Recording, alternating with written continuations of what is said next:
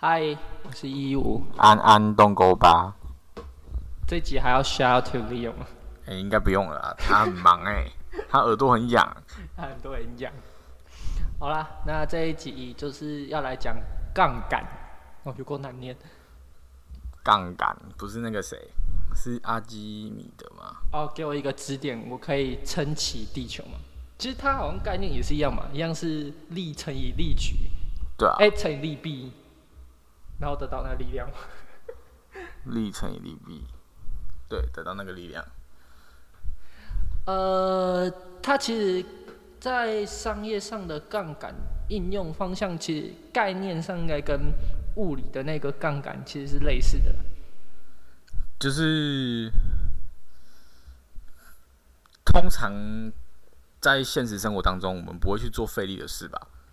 理性的话，理性的话，对，所以通常做省力的事情，就是我可以只付出少少或比较简单的事情，但我可以得到更多的回报。呃，没错，所以有时候你就听到，哎、人家开三倍杠杆，开五倍杠杆，就是可能他做他用了，这样这样直接讲好了。其实信就是银行的贷款是第一个例子。嗯，就举例来说，头期款房子的头期款是不是通常是两成或三成？呃，对，那如果两成，如果是两成这个例子的话，那就是你用二十帕的钱，但买一百帕的东西嘛，嗯，所以就就是四五倍。哦，五倍还要包含成一开始的那个进去。就是五倍的杠杆，他就开五倍的杠杆。那如果是三成的话，那就是三分之十，他 自己算。好，那就是那个吗，可是贷款只有可能最直接想到的就是房贷跟车贷，可是大家会忘记还有另一个平常你我都很常用的信用卡。哦，信贷，他每个月给你的额度，你去思考一下哦，为什么你的薪资账户，你可能比如说，哈，我一个月领四万块，嗯哼，但银行凭什么一个月给我十万的额度？这十万可能是可以分期还吗？因为你这要去牵扯到信用卡的机制，因为信用卡那十万的额度的意思是说，虽然听起来是我每个月给你十万，嗯，但是你去真的在缴钱的时候，你会发现到一件事，即便过了结账到期日，嗯，如果你的额度爆了，嗯，虽然下个月已经新的开始了嘛，嗯，但你刷不了啊。我还没刷爆过呢。这个的原因在解释说，因为他给你的额度是只有十万块，然后你一个月领四万块，所以你只能开二点五倍的杠杆。哦，所以等于是好，比如说每个月的十号到期，嗯。那你上个月已经刷了八万多块，对，然后突然间十一号你心血来潮，你想要订一只 iPhone，嗯，就刷不就刷刷不过了，因为你没有足够的还款能力去承担前面的钱，所以必须要等到扣钱的日子结束了之后，嗯，额度才会还给你。哦，所以原原来银行的那个信用卡的计算方式是这样。对，所以简单来说，它杠杆就是回到那个物理的状况的话，就是几倍杠杆就是你的利弊有多长的概念嘛。对，了解。好，那刚刚讲的是跟钱，就是最直接的。但我们现在来讲，那你要怎么用杠杆串杠杆？这说很难念吧好难，好难，在搞我。杠用怎么用杠杆创造收入，就会开始有很多的投资标的嘛，比如说杠杆型 ETF、反向杠杆型 ETF 什么啊，或是那个什么股票，对然后那个期那个期货，或者是一天的那个当冲。当冲的，然后就如果是那种美股代号，你就会看到二叉叉叉或三叉叉叉，如果二叉叉就代表开两倍，然后三叉叉开开三倍，那算是什么？跟那个玩那种赌博性电玩，或者是玩赛马一样，这只马两倍、三倍那种概念吗？对对对对对，就是只有你开一倍不够爽，我就是我觉得应该可以赚更多，但是很多人会有一个，迷失吗？我我不知道迷失这个形容词用的好不好，因为这样很像是我们直接打向人家错。可是其实人家也有自己的思考点啦，就是很多人的出发点是说，为什么要开杠杆？用杠杆来算的话，期望值永远是负的啊，因为你要入场，你就要先入场费了嘛。对啊，啊，所以你即便开两倍，好用两倍杠杆来算的话，那你赚是得两倍嘛？对啊，啊，你亏是亏两倍嘛？对啊，但是因为你都要缴入场费，所以你其实赚只有赚一点多倍，嗯可是你亏是亏二点多倍，嗯所以期望值怎么算都是负的嘛。嗯，没错，但是期望值的意思是，就是几率分配发生的结果。对。可是在于你要开杠杆的时候，你的信心水准早就已经不是期望值了、啊。哦，因为你已经可能，比如说我投资这个东西，我预期它七十趴会涨，就是你的信心水准这个东西有点像是回归到统计学去猜一件一件事情，就是你要有多少层的把握，嗯，而不是一个随机的概念。它已经不是随机的概念了。就是它那个随机的概念已经不是像原本的，就是随便分配，它已经不是常态分配了。就是它应该这样讲，它是常态分配，但是你给它的标准，已经让它成功的几率，你有一定程度的把握，哦，不是说像在随丢骰子那样子，它是很随便的，你没办法解的。嗯，所以这种时候，就是有的人会看多或看空嘛。对，又或者是选择权也是这一种方式，但是只是说杠杆它操作更明显。可是，呃，人家提出来所谓的赚赚赚没有赚足，然后亏你还要倒贴，这个的原因是因为杠杆的投资标的，你要知道一件事情哦，杠杆型 ETF 或者是杠杆投资标的，你的持股的东西不是自己的哦。是跟别人借的吗？是你把这些钱交出去，嗯然后有个机构帮你玩，嗯然后那些机构它再拨多少同样的回回报给你，嗯就是这个也跟付委托比较像，就是你在你在台湾用台湾的券商买美股的话，嗯，他为什么要给你抽成？因为那个股票是银行在帮你操作的。哦，所以他其实实际上我并不是拿我户头里的钱去扣美去买美股，而是你把钱交给银行，让银行去管理，呃，然后他用那笔钱再去玩，所以他才叫付委托嘛。然后就台湾会扣一笔手续费，然后美国会扣一笔手续费，这样听起来期货好像也是同样概念嘛。所以那些东西都不是登记在你的名下。哦，所以假设我买石油期货一千万，但我实际不会有一千万的石油进来。对，所以所以就是他的就是有些人的设想点会因为这样，就是等于是你就要先交门票钱出去了。啊所以我真的赚得到这么多吗？你至少要赚超过门票钱才是赚钱嘛。对所以这时候它危险的地方就在于说，你要对这个产业有很或这个游戏规则要很懂啊。像举例来说，如果我原本只是听到哦两倍杠杆的 ETF、两倍杠杆的指数、三倍杠杆的指数，啊，我就觉得我会赚两倍、赚三倍，但是我这些都不懂的话，然后我又不懂它是什么样的产业，或它 focus 在哪一个区块、哪一个 industry，它就会造成，其实你已经不是在投资了，你只是在 gamble。gamble 好玩啊，不过实际上的确啊，因为你如果不了解，就跟我们之前赛局里问的情况一样嘛，你不了解到底在玩什么，你不太不可能会赢的，可能偶尔一两次给你赛到，但是那终究只是常态分配下运气的状况。对对对对，所以呃，如果是杠杆的投资标的，这个这个我们来换一个例子好了，嗯。就是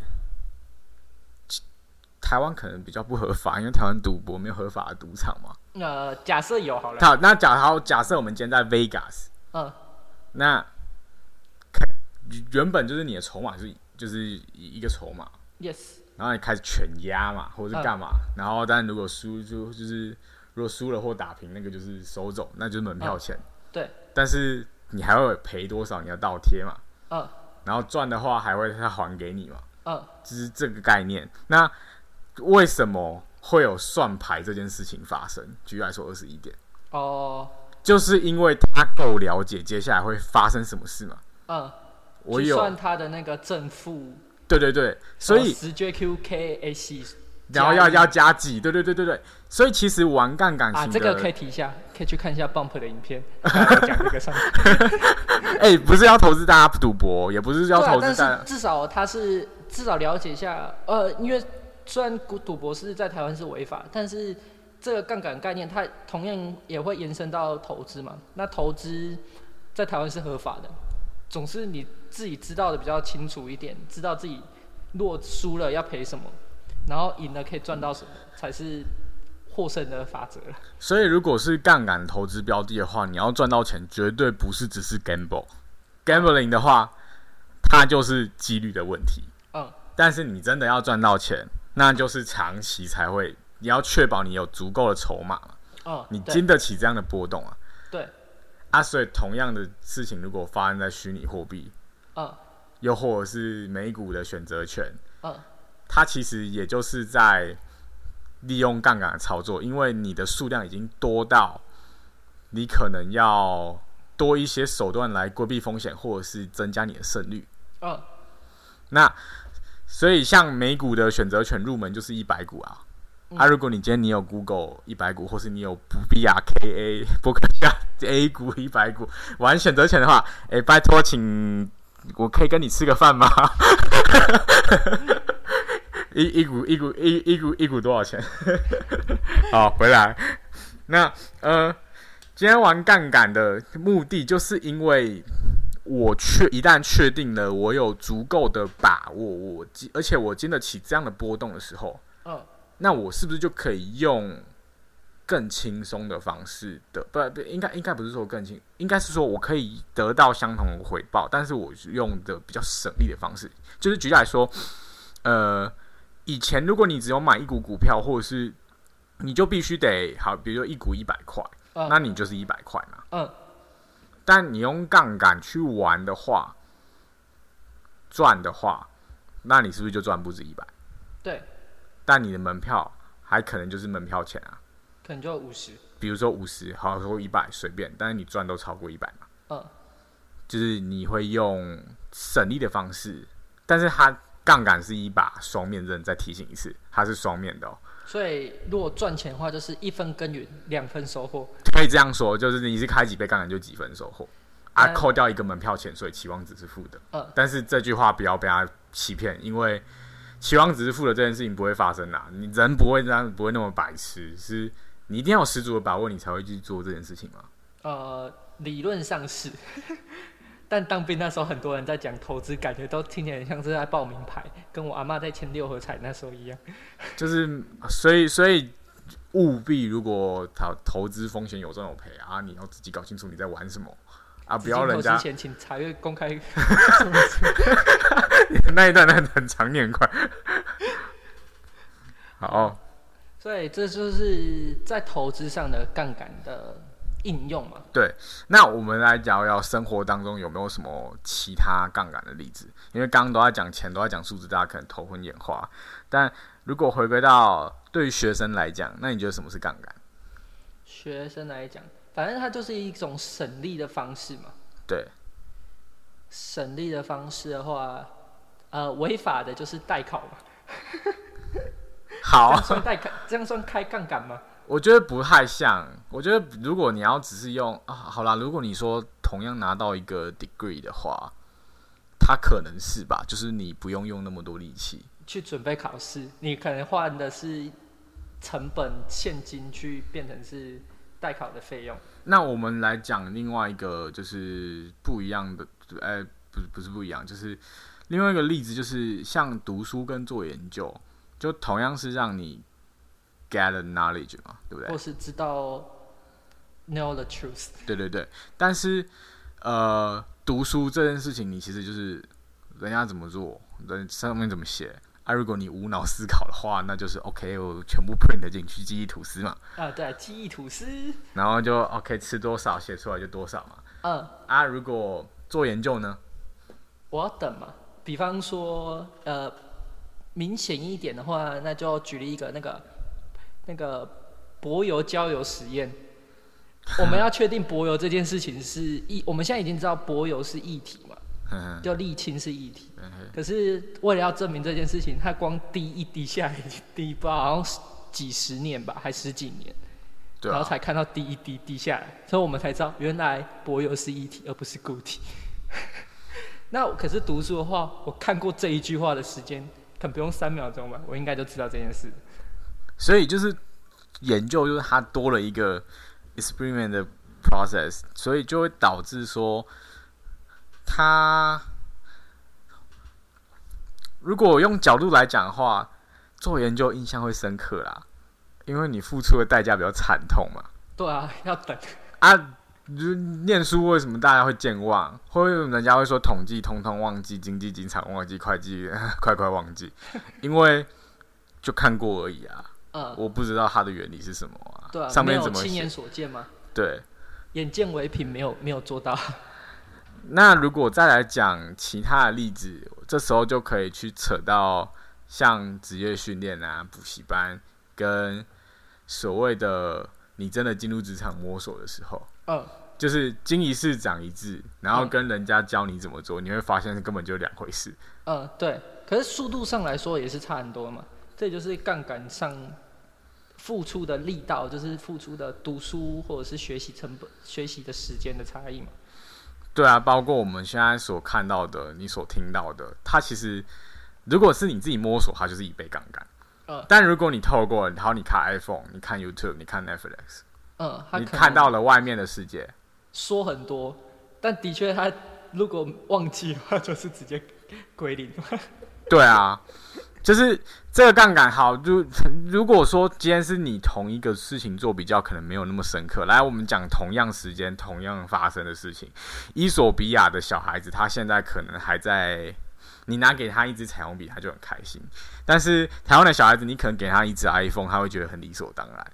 嗯，这就是杠杆的落差，因为资就是手上有的资源不一样。虽然你们在做的事情都叫做接触社会嘛。呃但是你有的工具的落差，就造成了杠杆的不同。杠杆不同啊。所以像比如说刚刚前面讲的读书，或者是工作，或者是投资，或者是你的眼光视野怎么开，呃这生活当中有无无时无刻都杠杆都在发生。那如果以工作来说的话，开开杠杆的概念会不会像是我做了这份工作，我除了从老板这里得到薪水，我还有得到可能例如说经验，或者是说我得到这个客户的人脉，这样也算是一种杠杆吗？哎，因为一一样啊，做只是做同一件事情，但是我得到的收获可能是各种不一样的。我应应该这样讲，这个这个他可能还没有那么客观，是因为因为效益没办法去量化。就是好，我再用另外一个例子的话，同样都是台北到高雄，嗯哼，你用走的，你看三天走不走得到吗？可能现在可能很难，还是那那骑脚踏车呢？骑脚踏车一天一天应一天可以，该就可以了。那你开车呢？五个小时，嗯，应该五个小时以内应该可以。那坐火车四个半嘛，嗯，高铁，高铁一个半啊。嗯，啊，飞机之前台北到台北松山到高雄不是四十几分钟？差不多。它其实就是杠杆的概念，嗯，就是你做一样的事情，但是嗯因为方法的不同，方法的不同。所以它就是你只要找到一个巧劲，或是抓到逻辑、抓到脉络，知道他在做什么事情，嗯，你就不会有所谓的飞机很危险、骑机车很危险、开车很危险、会出车祸、会空难、会遇到三终，结站的问题。就就是就是它只是一个对，虽然说事情会发生，就是会发生，它嗯只是几率问题，但是因为你你有一个十足的把握，所以它的事情结果不再是所谓单纯的双向对等的期望值的二分之一的机遇了，啊、对，所以。它的期望值已经不是中间之后，因为你有十足的把握，所以它是信心水准这个概念加进来，嗯等于是它微乎其微啦。虽然说飞机空难一次死好几百个人，但你知道飞机是全世界上最安全的交通工具吗？很难想象，只是因为飞机出事，全世界就是对全世界都知道。对啊。可是你车祸每每无时无刻都在发生 Who 啊。cares？对，真就真的就是 who cares 啊。好，那这是在交通工具上的应用吗？对啊，那再来的话，一样付出一样的力的话，就是老板嘛，对，他就是花钱请请人帮他做很多的事情嘛。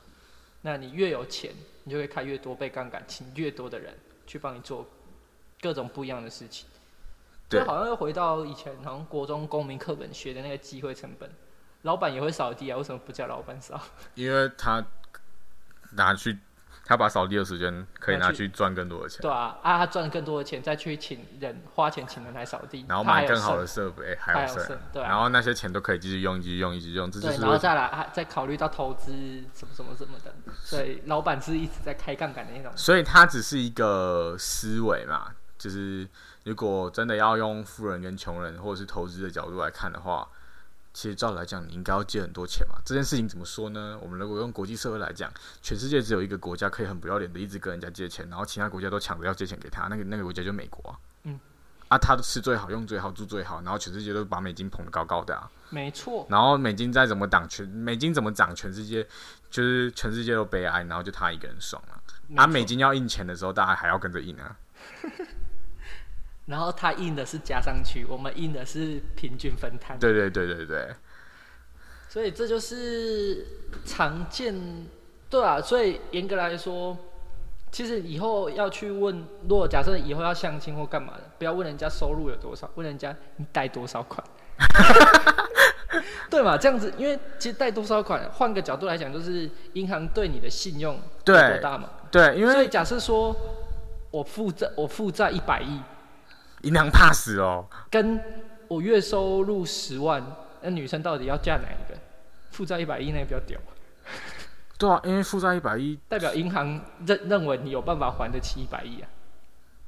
而且好像这种东西跟你规模多大，或是你多强大，那个信用也会有有关系嘛。回到刚刚状况是，假设房贷，我们一般就是贷两三成嘛。可是你们，我不是是头期款两三成，头期款两三成然后剩下剩下的八成。对，可是这是我在五专的时候听到的那个行销老师跟我们讲的一个故事。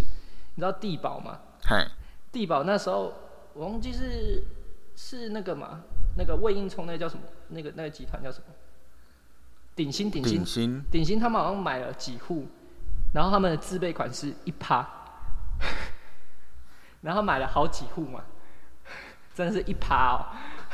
所以也就是说，他这样子算开一百倍杠杆，对对对，去买一栋地保，哎、买一户地保。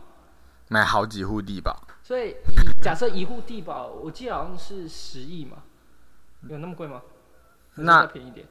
假设一亿好了啦，那我们正常人要买，我们自备款要两三成嘛，对，你就抓你就抓保守一点，你抓三千万嘛？这三，我所以我要我要三千万现金，银行才会让我去买地保，可是顶薪不用，一亿，然后一趴一百万嘛，然后那所以他有很多个一百万嘛，可我们可能只有几个三千万嘛，就算是同样的情况来说，我一个三千万，他可是有三个一百三十个一百万，对啊，所以他可以买三十户地保的时候，我们只能买一户地保。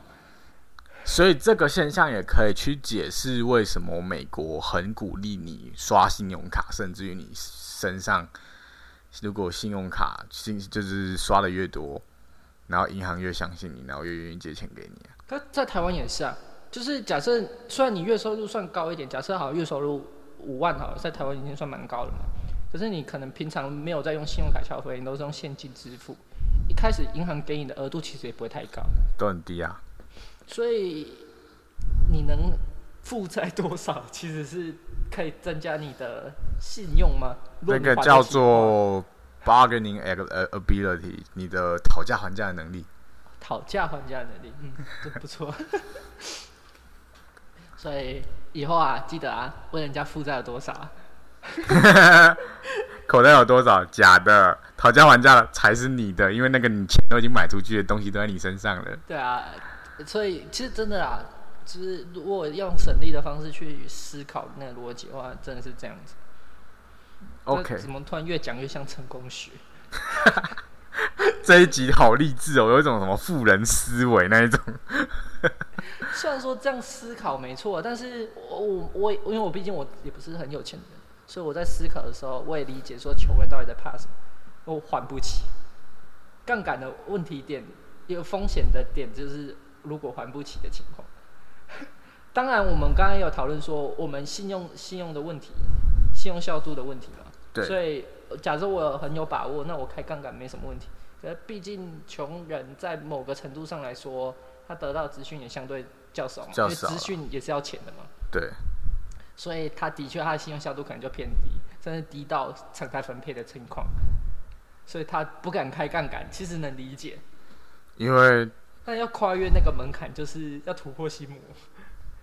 可是突破心魔好像跟了那个信用效度增加好像又没关系，没关系，就只是单纯他艺高人敢人胆大而已。这个感觉会变得很像是那个吧，一样他像比如说我们这种年纪的社会小白，哦哈，然后你其实你你也办你信用卡，你能说你办到多好的卡吗？未必。可是就有的人就觉得啊。就一样的概念啊，我我我我用刷卡，我又害怕一些有的没有的，那明明结果一样，我为什么要刷？哦哦，对，就是解释这个概念。那这好像这可能之后可以聊一下，就是这应该有点类似各个地区或各个国家文化不同。有兴趣的话可以去查一下那个什么 Hofstay 的那个文化文化文化什么忘记了，反正他就是有说各个他用这个来去分析人群啊。而且以刚刚的举例来说话，台湾是一种长期导向的国家，他人民有这种习惯，就是就是喜欢储蓄、买房子这种比较长远的投资行为嘛。那如果像美国的话，他们就是及时行乐嘛，消费主义。对，消费主义就是现在比较重要。所以这件事情也可以去思考，也可以去提，让大家去想一件事，就是为什么。Debit card 跟 credit card 的普及率的差别哦，对，在各个国家的话也不太一样。就是去思考一件事，像比如说开杠杆有什么好处跟盲点。就是如果你今天用的是 debit card，就是银行银行的提款卡，然后有刷卡功能的，你今天如果被盗刷，那笔钱是你亏掉。哦。但你用 credit card 的话，权益是因为银行只是提供，他相信你有。这样的还款能力，但那件事情确实责任归属不在你身上，所以这个东西必须列认成银行的风险损失。嗯哼，所以它其实就是不同的概念，然后就是得失心取舍啊，然后就大家可以去思考一下，要怎么样用少少的力的力气，然后举出觉得你应该举得起的重量。呃，对，然后考呃那个利弊其实就是你自己的能力啊。对啊。你能力越大，责任越大，不，那是蜘蛛人。啊，不要八蛇不足人吞，人心不足蛇吞象。对啊，可是当然还是有一些风险问题啊，因为有时候开杠杆的不是你，但是承担的人是是你啊。就是像就是中国的那个恒大，恒大，他开好像每一户房子至少开每每一次建难啊，至少开三十倍杠杆。所以他可能贷一些钱，然后就是说要去盖这样的大楼，然后后来他放掉。可是因为最后贷款那个买房子人贷款，啊，应该这可能跟法律有关。台湾话就是你的自备款跟缴的贷款已经缴的贷款被收掉，哎没有，可缴的贷款是等到那个才开始收。对。等到盖好盖好之后才开开始收，可他们是贷款要先缴，啊，如果烂尾楼了还要继续缴。所以这有点类似各个国家啊，风险不一样啊，就之前讲的外部风险的不同，就是跟刚刚那个 debit card 跟 credit card 的差别的那种感觉。对对对，类似那种感觉，所以这也是自己要考虑的问题啊。但是基本上在台湾的杠杆，现在最一般人最能接触到的还是就读书嘛，就是比较不会赔的问题，因为大不了就是忘记而已。对啊。啊，再来就是。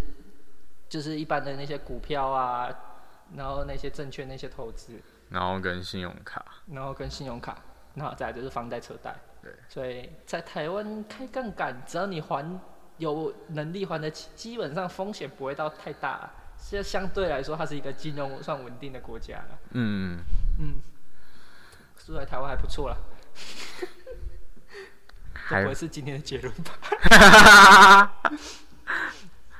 台湾不是鬼岛，开得起杠杆的。开得起杠杆的。啊，那啊对，如果按照这样讲法，那我突然想到，那在美国读书其实是一种杠杆，是啊，因为他的学贷很高。很高啊。对，那再讲一下，如果是缴学贷这件事情，要想一下。有啊，前面就讲啦，就是所有的贷款都是杠杆啊。对，可是刚刚没有想到这一点，可以补充，可以补充一下啊。你去思考一下，你开杠杆台，湾好像学贷好像，因为是政府的，所以好像没有要求你，他会期望你尽量早还，但是你要晚还，好像哎、可是有一件事也蛮好，蛮蛮有趣的，就是其实美国的高等教育的学贷嗯哼，有很大的比例是没有被还清的，因为学费太贵。就是他即便比如说他还了一辈子，嗯，然后他还不完，就是他还有欠学校，但是因为法律的归属，就是他们你的就是你的债务不会继承嘛就，限定继承嘛。对啊，所以其实限定继承的就会导致说，OK，那你这笔欠的，那你也不用还，就这是一个还蛮有趣的现象。哦，学贷限定继承，这这个这个概念好像在台湾很难想象。很难呢、因为学贷一般的享受就是毕业三五年内就把它缴完。对，但是台湾比如说好 OK，你如果念常春藤，嗯哼，那一年快四百嘛，这只是体育选哦，还没有包括吃的住的，然后一堆有的没的开销哦、对，那就一年，我好好算一点抓四百，嗯哼，嗯，两年研究所多少钱？八百。啊，你要算一下，美国你在美国花费消费是主义的税那么重，虽然你薪资高，但你都被抽走了，那可能要花个一千五，对啊，一千五，等于是你一大学毕业，然后就一千五压在身上，所以人家就说，好，如果抄你刚刚说的，那美国学贷的风险是什么？你要去思考你那个职位或者是你的工作的 industry。如果你是 computer science，应该一两年就回来了吧？但如果你今天是读艺术，艺术，我觉得美国应该也还好，但是可能还是没有啊，没有没有 computer science 快啊。对啊，shout out to Leo again。对，OK，shout out to Leo again Arts，art，都这样，人家耳朵很痒，你不要再给人家了。所以要去美国读书要考虑这点这件事情，就是你家开不开得起这样的杠杆啊？然后至少有没有办法还还款能力够不够得上？对啊，好贵哦，一千五，可以在乡下地方买一栋豪宅，也也不能现说豪宅，在现在还有吗？很乡下可以啊。你说花不是不是 花莲还蛮贵的，花莲今年的那个房价，花莲在年初的时候好像排名前前几前三吧，是不是因为嗯慢慢的就是有钱人都会扩散出去啊。所以就是退，他们差不多要退休就会想要在外面啦，不会想要对啊，是会在外面，而且还有一个问题点是，可能都市内的房子也满了，所以那个市区会越来越扩张，卫星都市这样子。不过这不是杠杆状况，哎、可能是就是建商自己的杠杆。OK，好啦，那今天杠杆就到这里了，啵啵。拜拜。